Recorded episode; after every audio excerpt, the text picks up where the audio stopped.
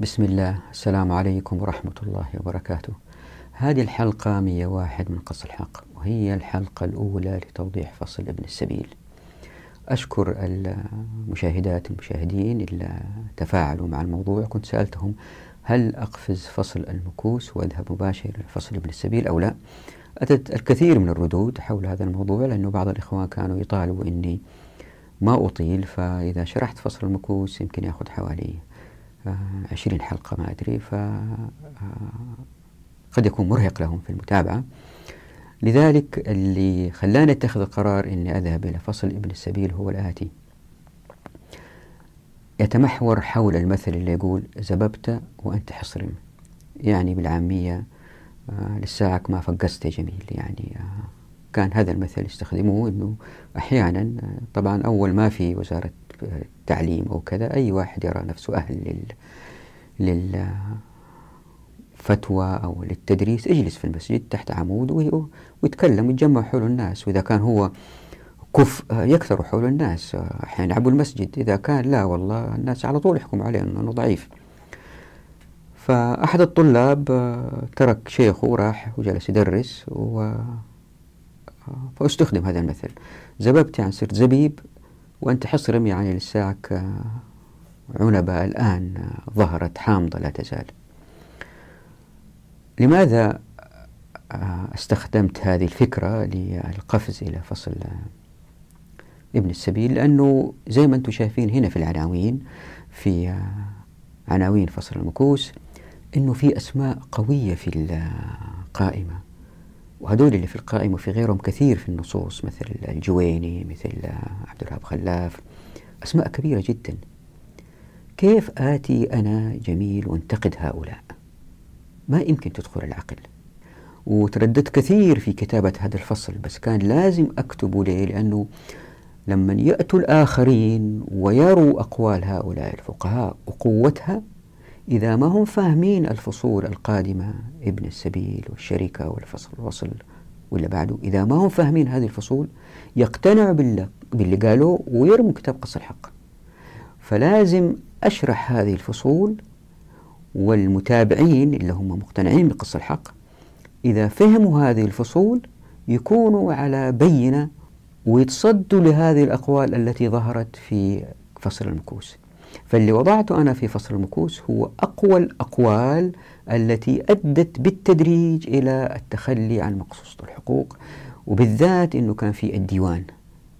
فالأقوال والآثار التي كتبت حول الديوان مع هذه الأقوال في فصل المكوس هيئت الأمة أنها تخرج عن الشريعة في العلاقة بين الحاكم والمحكوم من حيث حقوق.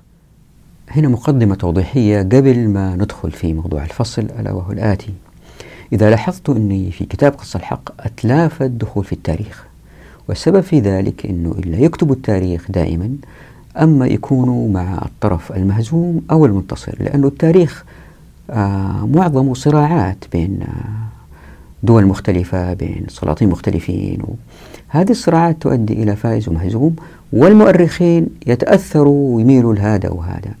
لذلك أتلافى التاريخ وأركز أكثر على كتب الأفراد اللي هم أصفياء أتقياء، ألا وهم الذين درسوا الشريعة في التفسير، في الفقه وما إلى ذلك، وكانوا معظمهم بعيدين عن السلطات، فما كان لهم هم كبير في هذه المسألة، فركزوا على تدقيق هذه المسائل حتى تصلنا بشكل واضح وصافي. وهذا اللي صار الحمد لله بتوفيق الله بقدر الله، إنه الآن بين أيدينا تراث كبير من القرآن وعلومه والحديث وعلومه وما إلى ذلك. لذلك أركز عليها حتى أشوف هذه كيف تشتغل هذه الأيام، بالابتعاد عن التاريخ قدر المستطاع. لكن هنا في مسألة لابد أن نشير لها في التاريخ، ألا وهي أنه كانت الأمة الإسلامية أمة واحدة إلى نهاية الدولة العثمانية، لأنه في الفترة الأخيرة في الدولة العثمانية كان في نوع من الاستبداد، وظهرت ثورات وما نعرف إيش، وأدت إلى تقسيم العالم العربي إلى دول، وهذه الدول كل دولة واحدة لوحدها لها سياستها المستقلة مع الشعب طبعا، وليس مع العالم الغربي، لأنهم متابعين للعالم الغربي. على العموم ظهرت الحدود بين الدول، وهذا موضوع مهم لفصل ابن السبيل. فالتأويلات لهذا التقسيم وكيف ظهر أخذت تأويلين أو تحت فكرتين. خلينا نأخذ فكرة سريعة عنها. فكرة تقول إنه هي والله بالأساس مؤامرة. ليه؟ لأنه مثلا هي عام 1911 كان في مؤتمر في باريس للمناداة بالقومية العربية في جمعية العربية الفتاة، وعام 1913 النهضة العربية تبلورت وبدأوا يتحدثوا عن اللامركزية وما إلى ذلك.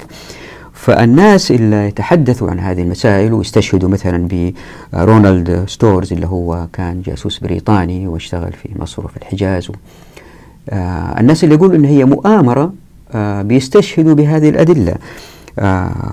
الناس اللي يقولوا لا هي ما هي مؤامرة، هي نزعة قومية لأنه كانت ضد الفكرة اللي هي كانت مسيطرة من الدولة العثمانية أنه إحنا أمة واحدة، وكانت تستغل كفكرة دينية لكن لتسلط الأتراك على العرب. كانوا بيستخدموا مثلا يرجعوا لناس مثل زكي الأرسوزي وهو نصيري من سوريا ودرس الفلسفة في السربون، وقيصر فرح ونصراني اللبناني وميشيل عفلق، وفي من الناس اللي هم مسلمين مثل ساطع الحصري اللي كان مدير المعارف في سوريا واللي وضع مناهج التعليم في العراق.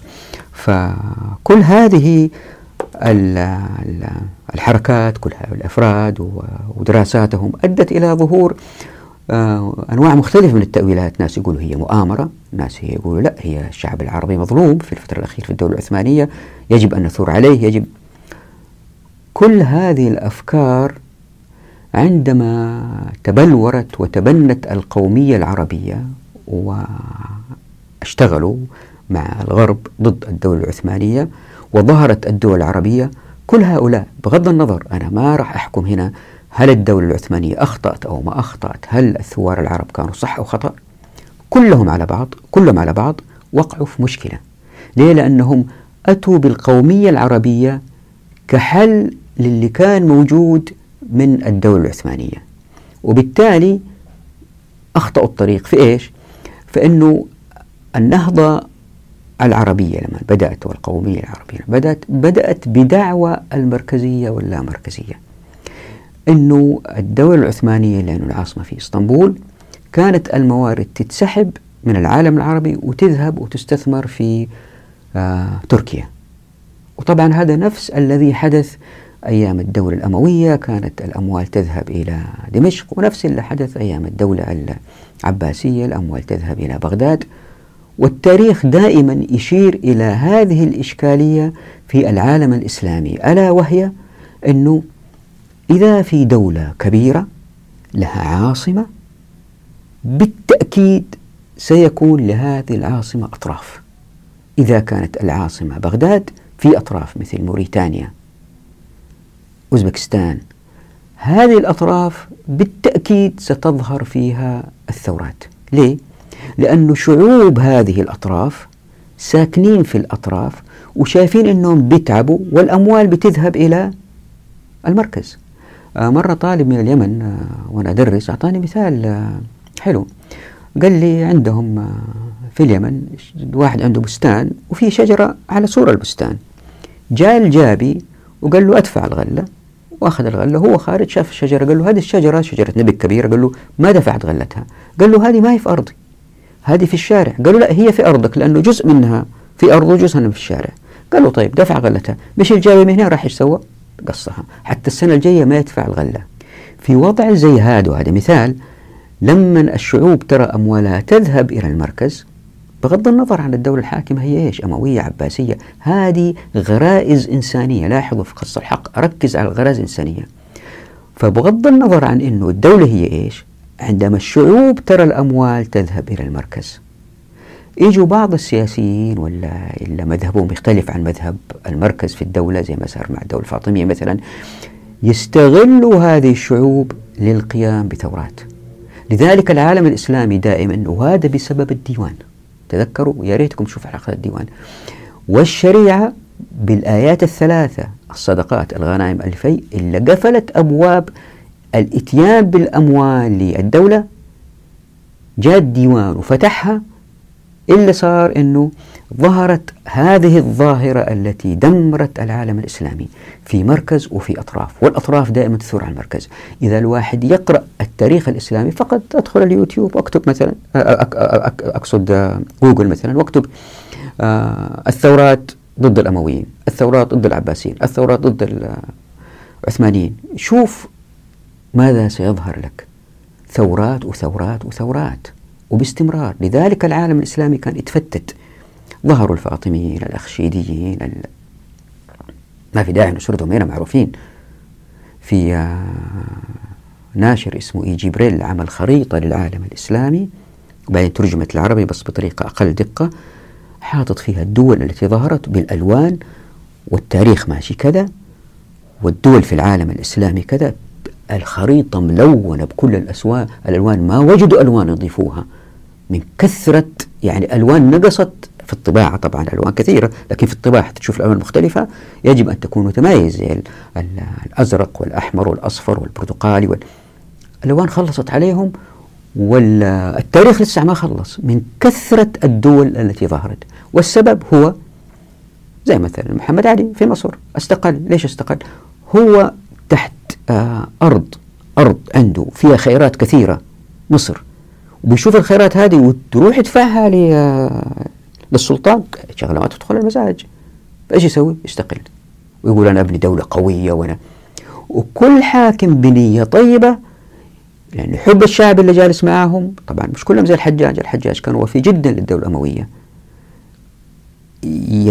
هم حكام، هم ولا أقصد على هذه المنطقة اللي الحاكم أرسله حتى يكون والي. يعني بلاش نقول إنه والله هو شرير يريد أن يستقل ويفتت الأمة، لا، نقول إنه والله شايف الأموال جمعت وهي كثيرة والناس شغالين وتعبانين وبتسرب منهم، بتروح المركز، لا أنا أستقل، لا أنا أثور.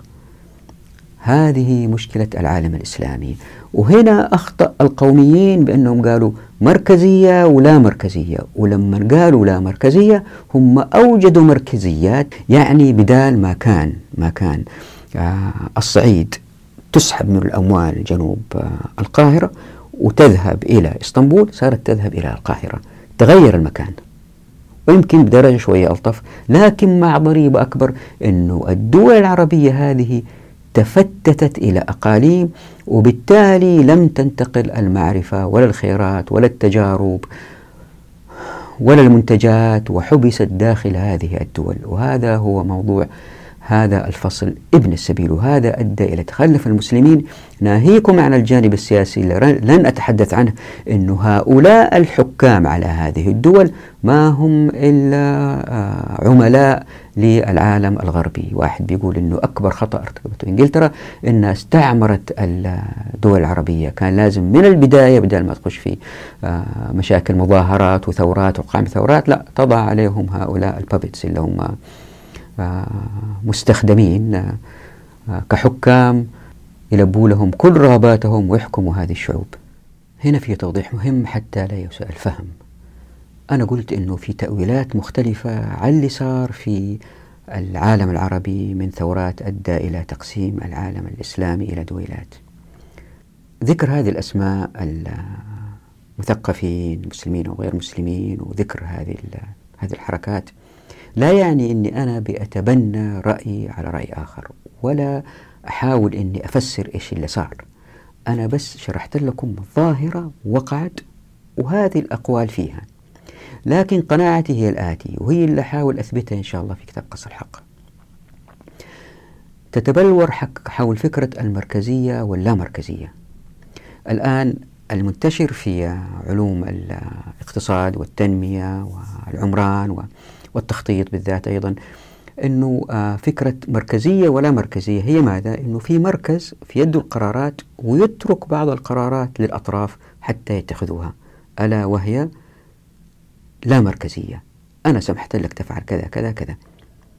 فاللي جو ونادوا باللامركزية ضد الدولة العثمانية رأوا بأعينهم، أنه بعضهم كان يدرس في أوروبا من المثقفين، ورأوا الفارق الشاسع بين العالم الأوروبي والعالم العربي، فقالوا إيش السبب؟ السبب أنه إحنا بنشتغل وننتج، الشعوب تشتغل تنتج والأموال تذهب إلى إسطنبول. إذا ما في حل غير أنه نثور عليهم، أو أن الدولة العثمانية تغير سياستها تكون دولة لا مركزية. وإذا تلاحظوا في أدبياتهم في البداية 1911 وكذا أو 12-13 كانوا في البداية قبل ما ينادوا بالانفصال كدول كانوا ينادوا بعضهم بأنه الدولة العثمانية تغير سياساتها وتكون لا مركزية. لكن زي ما الدولة العثمانية هي الدول العباسية والأموية، كانت كل الدول هذه هي طبيعة النفس البشرية، لما الدولة تستمر لفترة طويلة ويزداد الجماعة الحاكمة واللي حولها يزدادوا ترف وبذخ ويحتاجوا أموال زيادة، الناس اللي ساكنين في الأطراف لما بيشوفوا المركز مستمتع، الناس اللي فيه مستمتعين، هم في حال صعب والأموال تذهب لهؤلاء، إيش اللي بيصير؟ بيصير إنه يكونوا مشحونين وجاهزين إنه تيجي أطراف أخرى تستغلهم سياسيا ودينيا حتى يثوروا، فهم المادة والذخيرة حتى تنتصر هذه الثورات. وهذا بسبب التفكير اللي يقول مركزية لا مركزية. في الإسلام الوضع مختلف تماما، حقوق، حقي عندي حقك عندك. سؤال: لماذا لم تظهر القلاقل والثورات في الولايات المتحدة الأمريكية؟ ما سمعنا مثلا أنه ولاية تبغى تستقل وسوت جيش أو حاكم الولاية يريد أن يستقل حتى بالشرطة اللي عنده إذا كان ما عنده جيش. سمعت أنه بعض المثقفين في ولاية كاليفورنيا لأنها ولاية ثرية نادوا بالاستقلال، لكن هذا النداء لم يجد صدى. ريغن لما كان دخل الانتخابات من شعاراته في الانتخابات أنه أنا إذا حكمت، بيقول لهم أنا إذا حكمت ما راح آخذ الضرائب من كاليفورنيا أحطها في ولاية تانية، لا أخلي الأثرياء في كاليفورنيا يستمتعوا بثرائهم ويستثمروها أكثر هناك، لأنه هذا ظلم وهذا يؤدي إلى بيروقراطية أعلى. فكان ينادي بتخفيض الضرائب، وفي نفس الوقت كان ينادي بأن الولايات التانية اللي هي الفقيرة نساعدها بالموجود، لكن ظلم نأخذ الأموال من هنا نحطها هنا. اللي بيصير أنه الناس في المناطق الغنية راضين وصعب جدا يثوروا على المركز، والناس اللي في المناطق اللي هي أقل دخل عندهم الفرصة يهاجروا المناطق الأثرى لأنه ما حد يقول لهم ممنوع، فبالتالي ما هم حاسرين بحسرة أنهم منعوا من الانتقال، بالتالي احتمال أنهم يثوروا أقل جدا. فالوضع يكون نوعا ما مستتب من غير ثورات إذا كان الشعوب ما قهرت وسلبت من أموالها. اللي صار في كل دولة سواء أموية عباسية عثمانية، الشعوب تكون جاهزة ومهيئة إنها تتقبل الثورات. في أواخر الدولة الأموية كانوا الناس مهيئين لاستقبال الدولة العباسية، يعني ما حد دافع عن الدولة الأموية لأنهم شايفين البذخ اللي صار في أواخر الدولة الأموية. هنا يظهر سؤال أثرته قبل كده: هل يمكن أن الله سبحانه وتعالى يعطينا منظومة حقوق واللي سميناها مقصوصة حقوق حتى نميزها عن الحضارات الأخرى؟